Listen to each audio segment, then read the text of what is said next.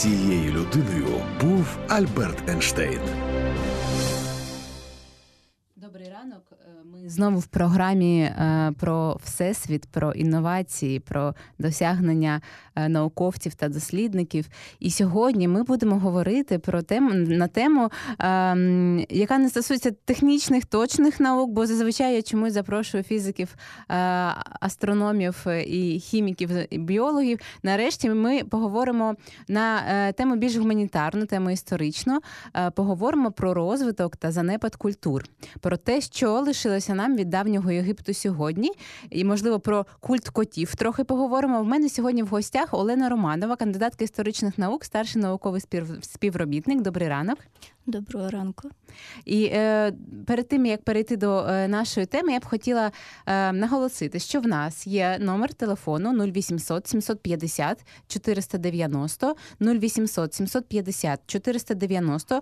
Е, ви можете нам дзвонити та ділитися вашими власними історіями про те, е, чи є у вашому будинку, у вашій оселі культ котів і з чим це пов'язано. Е, окрім того, я б хотіла трошечки анонсувати буквально е, дві е, маленькі наукові події, які відбудуться на вуличній сцені в е, програмі науково. Популярної науково-популярній програмі книжкового арсеналу. Це буде зовсім незабаром. Перша подія відбудеться 31 травня о другій годині дня. Е, ми поговоримо е, з Іриною Єгорченко та Олексієм Болдарєвим на тему псевдонаукових досліджень і маніпуляцій в науці і в медіа на тему науки. Е, запрошуємо вас на цей майстер-клас. Ви зможете дізнатися, як розпізнавати брехню, кому довіряти, на що спиратися, коли ви відчуваєте, що вас обманюють, і зможете, скажімо, озброїтися, аби не могли ніхто не міг вами маніпулювати, коли ми говоримо про науку. Так само 2 червня на книжковому арсеналі збирається така зіркова команда, в якій на щастя я також беру участь. Владислав Грєзів, куратор Тедекс Київ, і Антон Синєнко, фізик, популяризатор науки і старший науковий співробітник інституту фізики, Кирило Безкоровайний, головний редактор Куншт. Будемо говорити е, з видавництвом наш формат на тему книжки. Е, книжки е, Фейнмана Та ви жартуєте, містере Фейнман. Е, така в нас буде науково-популярна тема. А я повертаюся до програми сьогодні. Отже, е, що нам е, лишилося від давніх культур, і як якщо можна так, я розумію, що це тема дуже загальна, Олена, але ну можливо стисло ми можемо назвати такий розвиток та занепад, да, який вже відбувся, і нам дещо залишилося, і якось це на нас впливає. Ну, сучасні люди, сучасна цивілізація, особливо пересічні, е, люди, які не є спеціалістами, дуже часто будь-яку стародавню цивілізацію сприймають як щось інше, щось не таке, щось, е, яке було колись. Е, розвивалось, занепало, а от тепер ми і ми з цим іншим, або зі стародавнім Єгиптом, чи зі стародавньою Грецією, Месопотамією, чи навіть Майя і так далі не пов'язані. Насправді минулі цивілізації, не тільки Єгипет, а будь-які, вони мають дуже багато ниточок, зв'язок, зв'язків, які поєднують їх із сучасністю. І е, якщо говорити з дуже такого широкого, то власне ще від е, давніх цивілізацій і ще навіть і до, до цивілізаційного періоду ми маємо два величезних досягнення людства: е, це металургія. І це сільське господарство. Так вони протягом багатьох е, тисячоліть е, вдосконалювались, але винайшли цей принцип, що можна посадити щось у землю, і воно виросте, і що можна взяти і ну, спочатку кували трохи метал, ну відливали, потім кували, відливали. От сам принцип, що можна взяти метал і відлити те, що потрібно. Він був винайдений ще дуже давно. А е, окрім, е, якщо вже говорити про Єгипет, то можна говорити, що е, він теж заклав дуже багато його колишні е, інновації чи своєрідні відкриття. Вони е, багато з них е, ми користуємося ними і зараз. Ми просто на це не звертаємо уваги. Наприклад, у це давня єгипетська астрономія. Стародавні єгиптяни розробили календарну систему. Ту, якою фактично користуємося зараз ми. Просто у них рік складався із 365 днів, і е, 360 днів вони розділялися на е, місяці. У них всі місяці, у них все було дуже логічно. Ну, Е, так само, то- як у нас зараз. Ні, справа в тому, що кожен місяць у них мав 30 днів. І 5 днів е, Нового року вони святкували. Це були 5 додаткових днів. Але відомо, що земля. е, Вона за рік і за кожен день вона набігає, тому у них трохи там мінялася ця календарна система. Але в принципі саме її адаптували греки і більшість людей, і за нею адаптованою вже потім папою Григорієм. І е, ну, не тільки за нею, тому що була серія адаптацій, але саме за нею ми і зараз власне рахуємо е, всі дні. Окрім того, е, стародавні єгиптяни спостерігали за зірками, і вони склали перші карти зоряного неба з першими сузір'ями, так як ми як вони це бачили. Сузір'я часто не відповідали нашим сузір'ям. Скажімо, те, що у нас зараз вважається велика медведиця, то вони вважали, що це. Як би це сказати, це жартовне стегно. Е, В давньому Єгипті е, стегно це задня, ну, будь-яка нога, але, як правило, задня нога бика це дуже бажана жертва богам. І от вони її побачили саме в своєму е, на небі і назвали, власне, те, що у нас називається, назвали саме так. І вони складали не тільки карти зоряного неба перші, але і перші карти землі. Ну теж так, як вони бачили. І перші карти потойбічного світу теж.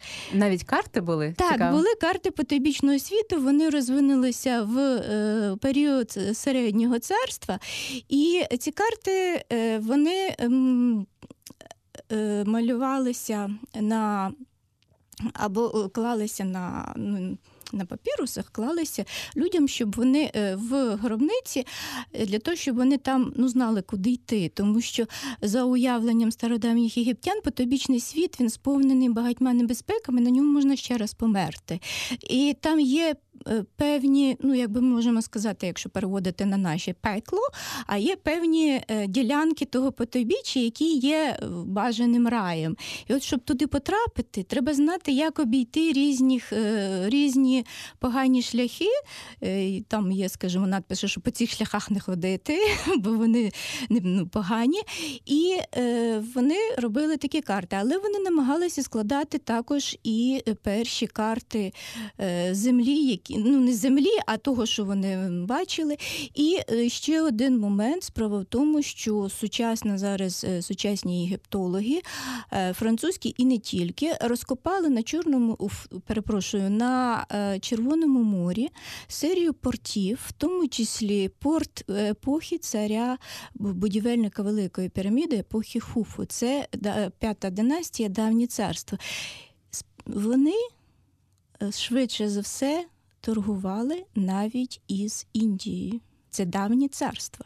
Чому? Тому що е, в, біля піраміди е, царя е, давнього царя Хуфу серед було ну це всі знають, що там було заховано декілька його великих кораблів.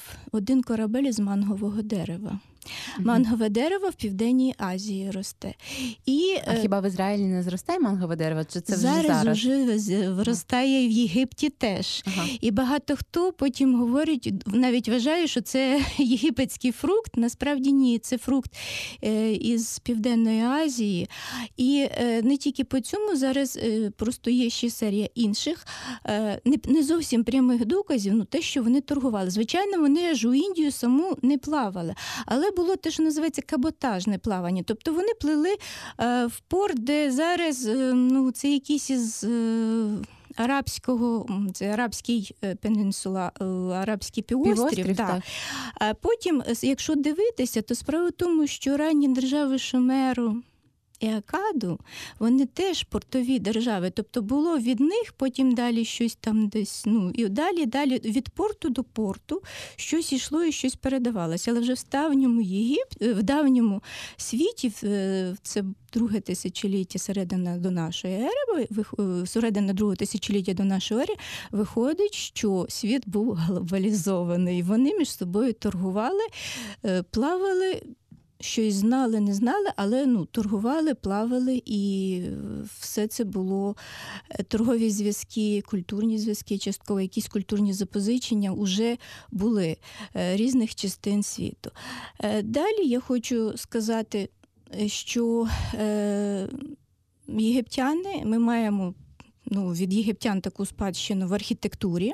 Це склепіння. Вони перші придумали, як викласти склепіння.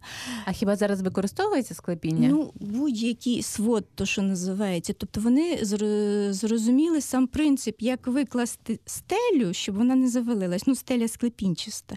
ага. Розумієте, це не просто перекрити. півколом? Так, чи... так, так, а, так. зрозуміло. Е, Це воно вперше теж зареєстровано за епохи п'ятої династії. І окрім склепіння, єгиптяни перші придумали колони. Не греки, єгиптяни. Єгиптян... Греки у них просто запозичили. Греки дуже багато всього запозичили в єгиптян. Більше того, греки сказали, е, греки говорили, якщо дивитися Геродота, інших греків, вони вважали, що от є греки. Є варвари, а є єгиптяни.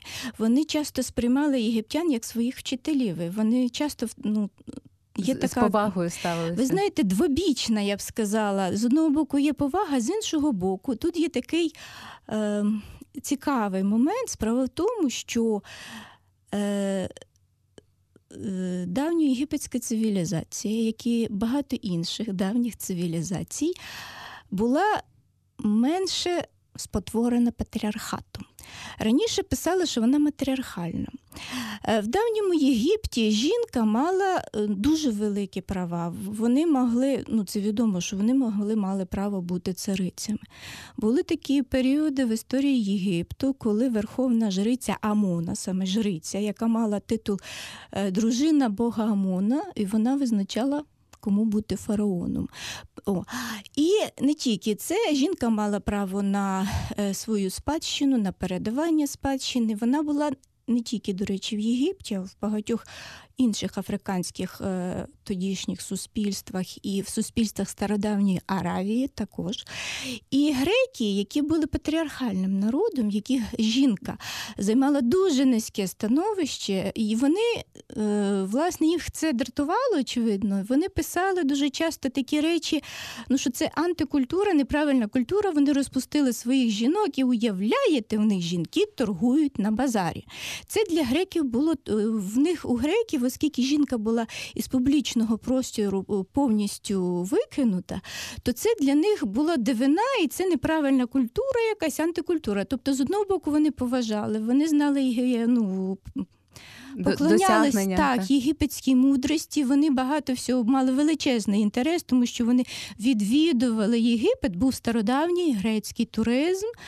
Е, Це вже за епоху Птолемеїв. Вони відвідували Єгипет, вони писали про нього, вони в храмах заходили, вони дивились. І, власне, зараз, що вони писали, ми багато чого про той період Птолемеївського Єгипту і е, трохи раніше ми можемо це все побачити, як воно було. Це такі нотатки подорожніх, чи ж навіть трактати. Але от е, разом з тим, що вони їм не все подобалось, вони це могли описувати так. І, е, і зараз Отже, ви назвали календар, карти зоряного неба, архітектура, яка включає склепіння, колони. Так? ну, це є такі окремі приклади, можна наводити багато. І хочу спитати: є ціла наука сучасна, яка, власне, в своїй етимології вона так і називається єгипетська наука. Знаєте яка? І- Єгипетська наука. Тобто, якщо що це за наука? Це хімія.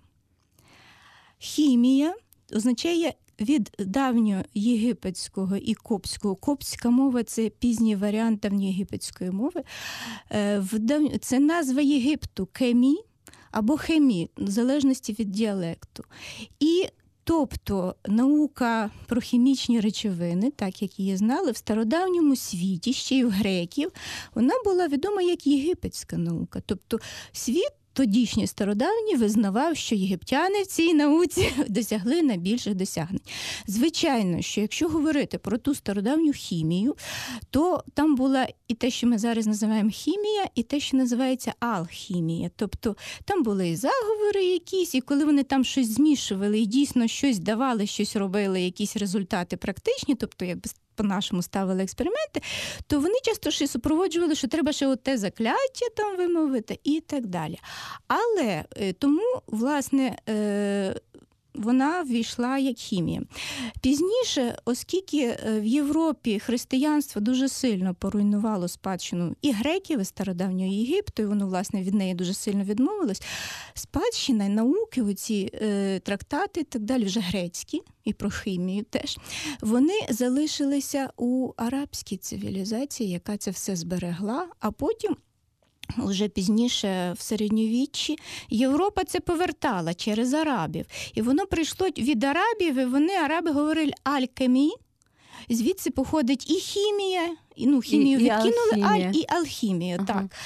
Е, ну, власне, щодо хімії, то можна сказати, що в них практично в єгиптян була розвинута і косметика. Е, тобто хімія, ну, хімічення в галузі того, щоб створити якісь косметичні, і хімія як медицина. Ну, не хімія, як фармацевтика. Ну, фармацевтика, так. Mm-hmm. І е, якщо вже тоді переходити трохи до медицини, всього такого, то і ще до косметики, е, стародавні єгиптяни, швидше за все, є творцями духів і всяких парфумів. Е, власне.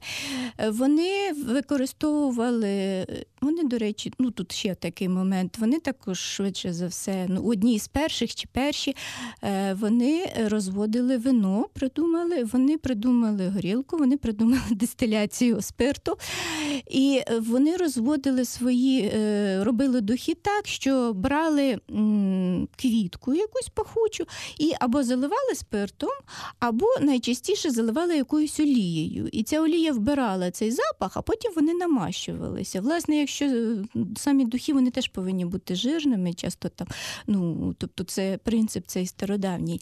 І е, окрім того, вони, звісно, вивчали. ну, Знали багато різних е, предметів, е, багато різних трав і різних інших способів лікування. Хоча потрібно зауважити, що там дуже багато було і таких способів лікування, як ну, таке написати, таке то закляття, там написати його правильно, а потім спалити папірус і з'їсти поможе, чи щось таке, або помолитися якійсь богині там чи Богу і так далі. Хочу ще сказати, що е, стародавньому Єгипту ми завдячуємо, очевидно, хірургією, принаймні хірургічними інструментами. Найдавніші хірургічні інструменти інструменти вони походять із Єгипту. Єгиптяни, оскільки в них було, я вже переходжу так до бальзаміфіку, було е, поширена муміфікація бальзамування, вони дуже гарно знали. Людське тіло, не тільки людське тіло. Вони, власне, хімія чи оці способи, вони це теж різні змішування різних мінералів, матеріалів, щоб можна було це забальзумувати, тобто це в них розвивалося. І вони відомо, що вони е, вирізали пухлини. А е, ракові пухлини? Так, так. Ага. Вони використовували якісь наркотичні речовини як знеболюючі. Я тут, е, ну, це рослинного походження. Я просто тут не можу сказати. Здається, що це якісь опійні, там щось таке, і щось таке, як канабіс, тільки ну, місцевого походження. Е, вони е, оперували також дуже складні рани які на череп, трепанацію черепа могли робити. І е, вони, ну звичайно, що коли хтось тобто надавали хірургічну таку допомогу, більше того, я вам скажу, що вже в давньому царстві, в епохи пірамід, зафіксовано те, що була державна, як би це сказати, медична допомога чи щось таке. І тобто люди, які на під час будівництва раптом отримували якісь травми, то їм надавали допомогу. І, ну, Просто е, держава держава, ну, держава, про так, своїх так, жителів. Так, так, так. І е, власне, е, доходжу е, до ще одного, що єгиптяни придумали швидше за все, саме єгиптян, гігієну. Тобто вони в них. Цивілізація розвинулась настільки, що вони вважали, що догляд за своїм тілом повинен бути обов'язковим. Тобто вони ну, і брились, епіляція волосся часто має бути манікюр, педикюр, там різні зачіски, розчісування, тобто ну, косметика і е, так далі. Тобто, і вони ж виникли, е, ви, чи як у них був розвинувся оцей принцип, що людина ну, має за собою слідкувати і має, власне, отримувати задоволення, чи як сказати, від цього. Надзвичайно. І, е, так, от і е, справа в тому, що якщо дивитися, пізніше християнство якраз дуже цей принцип воно намагалося пригнітити. І тільки буквально із секуляризацією, із за нового часу, так, цей принцип, що людина ну, не тільки має право, а й повинна за собою якось доглядати. І, до речі, гігієна, коли почали доглядати, вона зняла в Європі вже 19-18 ще раніше століття багато проблем, коли люди просто почали за собою доглядати. А от єгиптяни до цього додумали ще раніше. І е, хочу сказати іще одне велике відкриття стародавніх єгиптян, якими ми всі зараз користуємося. Це єгипетські іерогліфи. Так, ми не пишемо іерогліфом. Але всі сучасні і дуже значна, чи майже всі більшість сучасних і дуже значна частина ж е, е, письменних письма, систем письма сучасних і середньовічних, давніх походить насправді від давньоєгипетських іерогліфів. Справа в тому, що єгиптяни, хоча в них було дуже багато дійсно іерогліфів, писали, придумали саме іерогліфічне письмо, е, в якому е, близько 600 іерогліфів це загально вживані, які ну, такі, що вони дуже часто вживаються. А всього зараз е, стається 5 тисяч, а можливо більше зареєстровано. Справа в тому, що їх реєструють і реєструють. І я от там зараз не. Знаю, тобто їх продовжують реєструвати? Їх продовжують знаходити. А, так, нові. Я, от, скажімо, Є один момент, що я теж зіткнулася, і що швидше за все, що це нове. Я ще поки його опишу, поки не буду казати, що це. Тобто, якщо це все підтвердиться, то буде введений ще один новий іерогліф. Це як зірки відкривати. щось Так, надзвичайне. так от, але крім того, вони придумали алфавіт, як це не дивно. Тобто в них був у тих багатьох іерогліфів основний алфавіт, якому позначалась кожна приголосна їхнього алфавіту. Тобто вони теоретично могли б писати тільки цим алфавітом. Але вони не писали, тому що їхня система письма дуже сильно зв'язана з релігією, і е, е, тобто вона, вони не могли перейти. Крім того, ви знаєте, ті люди, от я, яка е, і інші, які займаються саме іерогліфічними системами письма, в них, незважаючи на їх важкість, так є свої переваги. Скажімо, є знаки, які достатньо, ну от коли ми пишемо Київ, так в нашій мові, так то ми ну, ми знаємо, хто такий, що це таке, так? Але от для е, людини поза цивілізацією, для якби приїхали інопланетяни, там нікого не знайшли, знайшли наші записи. Вони могли б не знати, що це таке. А от єгиптяни при цьому поставили спеціальний детермінатив, що означає місто. Угу. Тобто воно виходить, що такий текст теж має багато підсказок. Так от, вони придумали систему стародавній єгипетський алфавіт, який був якби захований чи інкорпорований в стародавню систему іерогліфічного письма. І у них перейняли от саме алфавітні, ну, почали писати під їхнім впливом перші, перше письмо, яке вважається перехідним, це називається протосинайське письмо або е, воно протоханаанське ще називається. І е, фінікійське від того походить, ну далі вже там грецьке, кирилиця, від того ж, виявляється, походить арабиця.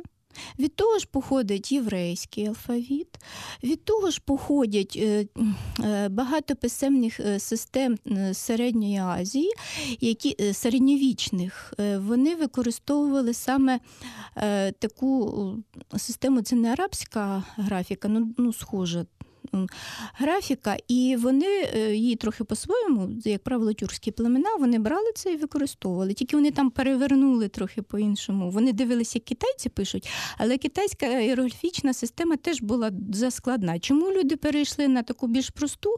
Як правило, ці народи ну вони менші, вони не мали такої можливості е, ну, все це виписувати довго. Плюс, як правило, це для потреб комерції. Потрібно швидко записати. Дійсно, іерогліфами довше буде писатися. І От що швидко, тільки там якісь звуками записати щось таке простеньке, простеньке і. Власне, і від цієї ж системи письма походять всі індійські деванагарі і так далі. Тобто навіть ті ж індійські так само. Так, так, Я чомусь думала, що це одночасно розвивалося. Хоча Ні, ні, за справа в тому, що харабська цивілізація вона має свою систему письма, яка зараз не розшифрована. І це теж проблема виявляється, що якщо в нас є система письма, яка може зводитись до давньоєгипетських іерогліфів, то ми її можемо розшифрувати. Ну, вони можуть бути перевернуті букви, не так на бік покладені в різних системах, але ми їх можемо в принципі пізнати. Е, скажімо, критське лінійне письмо типу А і критське іерогліфічне письмо, воно виникло окремо. Угу. І ми зараз поки що не можемо його розшифрувати. Е, сучасні дослідники ніяк. І, Може, це не письмо, а просто орнамент? Е, ну, лінійне письмо там явно це письмо. Угу. І, власне, що я хотіла. А а в мене є маленьке питання. А чому, е, як вам здається, е, єгипетська цивілізація мала змогу так розвинутися? Я нещодавно читала про те, що раби в давньому Єгипті не були робами, що їм, що їм сплачували за їх роботу. Чи це правда? Е, це просто не зовсім правильне тлумачення. Власне кажучи, я. Можу так трохи похвастати, зробити анонс. Так зараз я готую таку виступ чи такий дослідження, яке називається марксизм і єгиптологія. Е, власне, про те, як марксизм, який скрізь бачив робовласницьке суспільство, намагався скрізь побачити рабів, навіть там, де їх не було, як він перетлумачив дані єгиптології і як це вплинуло на на сучасне наше уявлення про рабів. Е, звичайно, що раби були в Єгипті, але чи було єгипетське суспільство рабовласницьким, тобто чи були раби основою рушійною силою? Ні. Тому, якщо у нас є таке трохи спрощене е, взагалі ставлення до єгипетської цивілізації, до всіх цивілізацій, окрім греків, навіть греки і Європа це щось таке історичне, воно йде ще від 19 19 століття, тому що якщо дивитись і на Маркса, і на Гегеля, і на багатьох інших, і на Тойнбіт і так Е, ну, Тойнбі, може, по-іншому, виглядало так, що історія починається в Греції. Всі інші цивілізації вони якось там виникли, якось там десь побули трохи чи не побули. Вони там ну, взагалі не історичні, чи доісторичні, і чи якісь і нас такі, не да, вони такі, да, нас зовсім не стосуються. Насправді це твердження хібне. Е, і, е, власне каже, якщо говорити про стародавній Єгипет це більше ніж три тисячі, от саме якщо вже цивілізації говорити, так е, тисячі років, то зрозуміло, що економічний уклад. Міг бути різний. Більше того, економічний уклад не настільки примітивний. Е, там були раби, були вільні, були різні форми державної і не тільки і приватної залежності, напівзалежності. Були великі господарства, е, храмові державні були приватні господарства капіталістичного типу, тобто вони орієнтовані на ринок. Угу. А тобто Різне, в когось були раби, а в когось робітники. Ні, так? ні, це дуже складна проблема. Ага. Я е, можу, я кажу, що це ми можемо просто окремо говорити. Е, були різні, тобто було і те, і інше, і були е, відносини, які деякі дослідники вважають як феодальні. Тобто там було все і капіталізм. Якщо використовувати інформаційну теорію, то виходить, що в Єгипті можна знайти і капіталізм одночасно, і рабовласництво одночасно, і феодальний устрій одночасно. Це просто говорить про те, що наша наші теорії, які це описували, просто застарілі, і потрібно придумувати щось інше. Власне, над цим зараз сучасна єгиптологія е, іде, е, працює, але вона працює в іншому. Це економічні відносини, там політичні відносини, відносини в сільському господарстві, відносини там розвиток місць, різні можуть проблеми храмове господарство.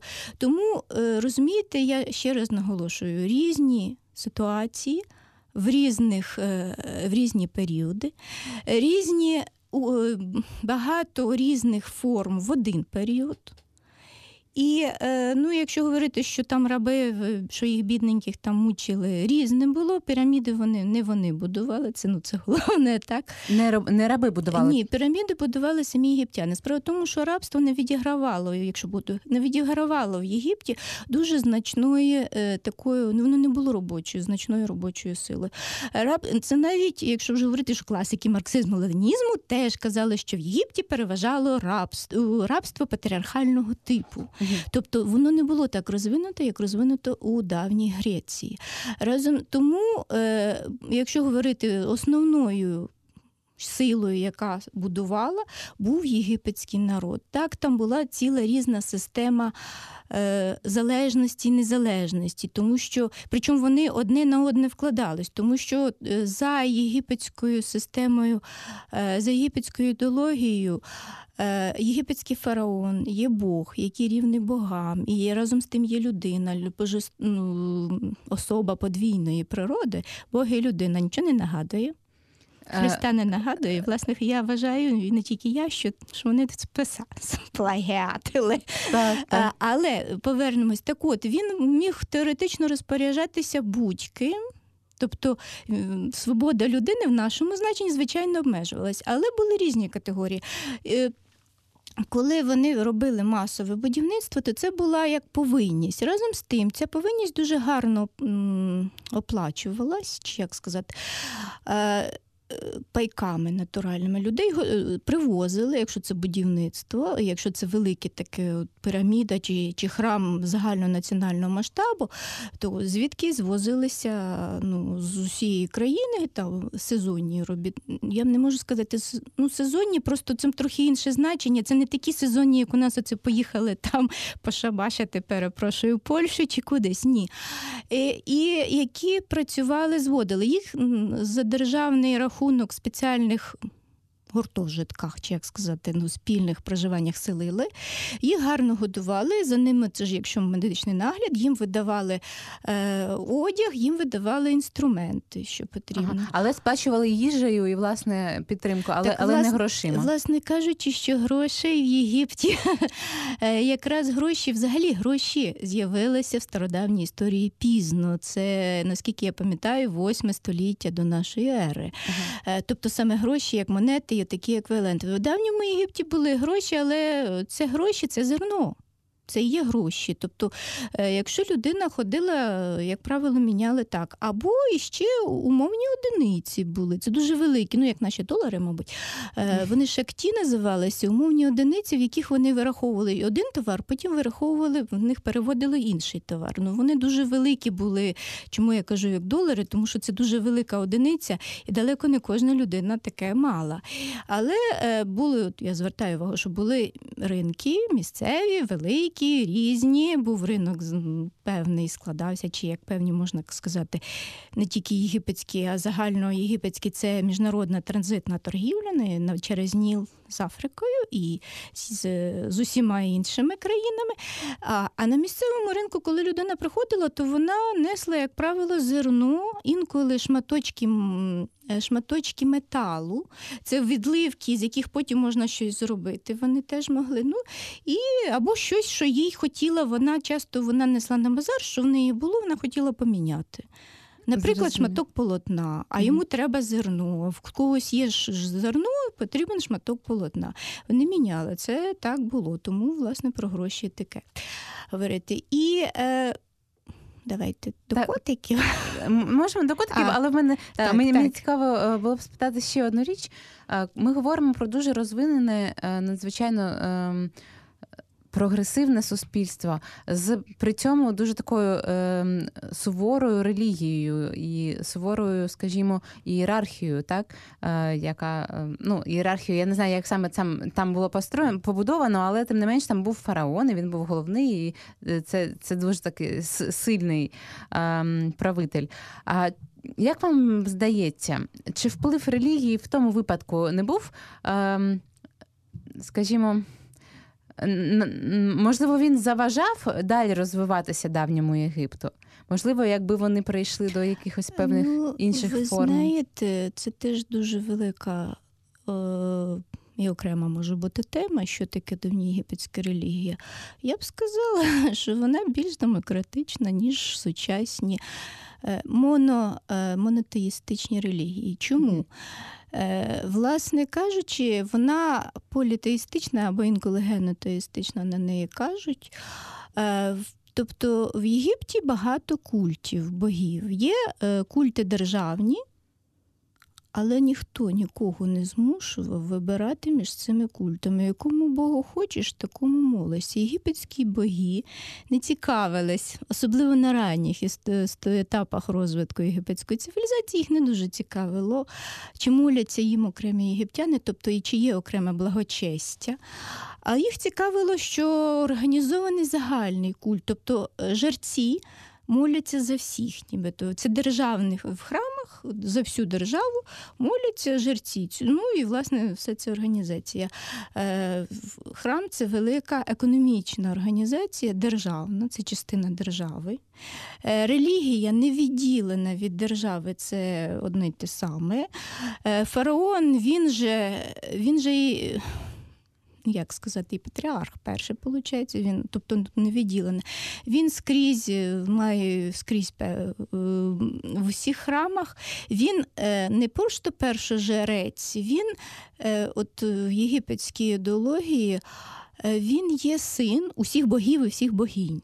Угу. Тобто в кожному храмі це його це, це храм, це будинок його батька якому він може повністю розпоряджатись. Тобто, куди б він не приїхав, він може брати участь в культі, може розпоряджатися, може навіть е, обмежити щось таке, заставити там храм щось робити чи вигнати жерців на роботу. Таке теж очевидно було, тому що є закони інші, вже ну, вже закони е, е Пепі II і Пепі І, і там ще є такі, коли вони все-таки видавали імунітет, імунні грамоти храмам, що от цих жерців цього храму не можна не можна ганяти на якісь інші роботи. Вони повинні служити в храмі. Ну, я так е, трохи утрирую, ну приблизно так було, значить, таке теж було. І, власне, ця різноманітність, е, сучасні е, е, дослідники єгипетської релігії говорять, і, власне, що така, вони кажуть про її толерантність. Розумієте, не було насправді не було між е, не, ну, на більшій протязі історії Єгипту не було між культами ніякої боротьби. Це дуже цікаво. Це була толерантність. Більше того, ви знаєте, що в Єгипті е, жили не тільки єгиптяни, там біля 80 зараз можна підрахувати різних інших народів. Просто по-різному ми можемо рахувати, тому що, скажімо, арабські народи вони могли бути в різного царства, називатися по-різному. Тобто я не знаю, як їх рахувати, як один арабський стародавній народ, чи як декілька були, скажімо, лівійські племена, які там ну це лівійці, але їх можна знайти там десь п'ять назв. Тобто це теж це лівійці, це один народ, чи вони різні. Деякі видно, що це племінні організації, що за все, грубо кажучи, один народ, але от єгиптяни їх розділяли. Так от вони собі жили, і в них були свої культи, mm-hmm. в тому числі відомі араби. Ну, вже вони десь е, ну, з 4 століття до нашої ери точно відомі. Відомі е, ну, і греки, в яких свої культи, і е, е, стародавні євреї. І хана, ханаанці, і ще інші. І, е, власне, от уже в першому тисячолітті в другій половині, ну вже ближче до нашого, відбувалася дуже сильна е, і синкретизація. Тобто і е, єгиптяни познайомилися з різними культами, різними богами, навіть не в своїй системі. І ще цікаво, що вони могли інкорпорувати стародавні релігії, не тільки єгипетська, вони толерантні один до одного. Тобто, якщо у нас є релігійні так зараз, тому що є монотеїстична релігія, ми бачимо, що коли з'явились монотеїстичні релігії, з'явились релігійні війни, які є ну, величезною причиною нещастя. Так от, а стародавніх е, народів, їх е, культи інших народів не цікавили. І якщо, скажімо, є якийсь договір між єгиптянами і хетами, то вони там пишуть там між Рамсесом, не знаю, Е, хетським правителем, скажімо, чи кимось іншим, і підписують, що і там 100 е, тисячу єгипетських богів і тисячу хетських богів затвердили. Тобто вони одночасно визнають, що ті боги хетські є. Вони не кажуть, що є тільки наші, а ваші неправильні, розумієте? І так же і так же само, що і хети чи інші, їм теж, ну і до речі, якщо вже говорити про релігію, були такі цікаві е, речі. При Аменхотепі III, коли е, ну там не тільки це 18-та династія, коли вони один цар з Єгипту присилав е, цілющу цілющу статую богині, щоб вилікувати принцесу Нахарін. І розумієте, тобто ну, це зараз, якби хтось послав там частичку мощей, скажімо, да, патріарх послав е, якомусь муфтію, то щоб йому муфтій сказав, а це було нормально. Тому, власне, от така специфіка і давньоєгипетської релігії, і всіх інших релігій. Я б Ну, говорила, ну говорити можна тут дуже багато. Да, Дуже цікаво, Олена. У нас залишилося е, менше ну, біля сіми хвилин. А а у мене є маленьке ще питання, бо бо дуже цікаво, чи були спроби державних е, переворотів е, в Єгипті, оскільки стільки різних релігій, народів. Ну, Це релігія, власне, одна ні. Тут такий момент. Так, були, ну це Е, це перевороти ну, в харемі, чи як сказати, це перевороти місцевенькі. Це не такі от трохи, ну вірніше не місцеві, це всередині еліти. Коли угу. одна частина еліти вирішувала щось е, ну, зробити, що їх там не щось не влаштовує. Як правило, це зв'язано із проблемами легітимізації наслідків. Е, тобто основою легітимізації влади єгипетського фараона було те, що він вважав, він належав до династії, до певної. Він Ця був династія... сином так, так. Е, і коли оця династія могла через якийсь час, ну що нема спадкоємця, то тоді могло виникати, хто буде, могли якісь бути такі між собою сутички, і хтось міг прийти до влади і легітимізував це такою цікавою е, інша форма легітимізації, що е, що він є сином Богара. І от що Богара з його, е, а його мати є, власне, ну як дружиною Богара, тобто це легітимізація нової династії. І були такі моменти, коли, скажімо, ну там якась дружина царя вирішувала, що її зробити переворот, ну не вдали це скажімо, давньому царстві. Вона хотіла зробити переворот, але в неї не вийшло, і це воно майже не е, єгиптяни насправді такі речі не записували. Чому? Тому що це зв'язано з тим, що е, е, якщо щось є записане, то воно на тому світі може відтворювати, щоб не відтворювати того перевороту, чи щоб не давати шансу на від е, цим усім е, заколотникам, щоб не давати їм шансу відродитися в тому світі, вони не вказували їхнє ім'я. Якщо вже вказували, то біля них було там написано такий іерогліф, що він все одно мертвий, що що, що, що він не відродиться. І, власне, такі от окремі е, ну, окремі були. Були дуже сильні, е, були дуже очевидно, якісь сильні потрясіння в період першого перехідного періоду. І в такі, от, ну, коли бували такі періоди, коли були якісь ну, народні рухи, ненародні рухи. Ну, кажу, в марксизмі це навіть намагалися представити як революцію рабів, але я кажу, що я це досліджую і буду детально про це описувати, говорити, що це не була революція рабів. Дуже цікаво. І і отже, да, і в нас є ще про пару так, про котиків, пару хвилин. Про котиків. Так от я хотіла від, від гігієни, від усього. Справа в тому, що, е, власне кажучи, богиня Бастет. Ну, я думаю, що про котиків це всі знають, яка котяча, не котяча богиня, то вона, можна сказати, і богиня само, ну, оцього самого пошани, чи якось сказати, ну, уваги до себе.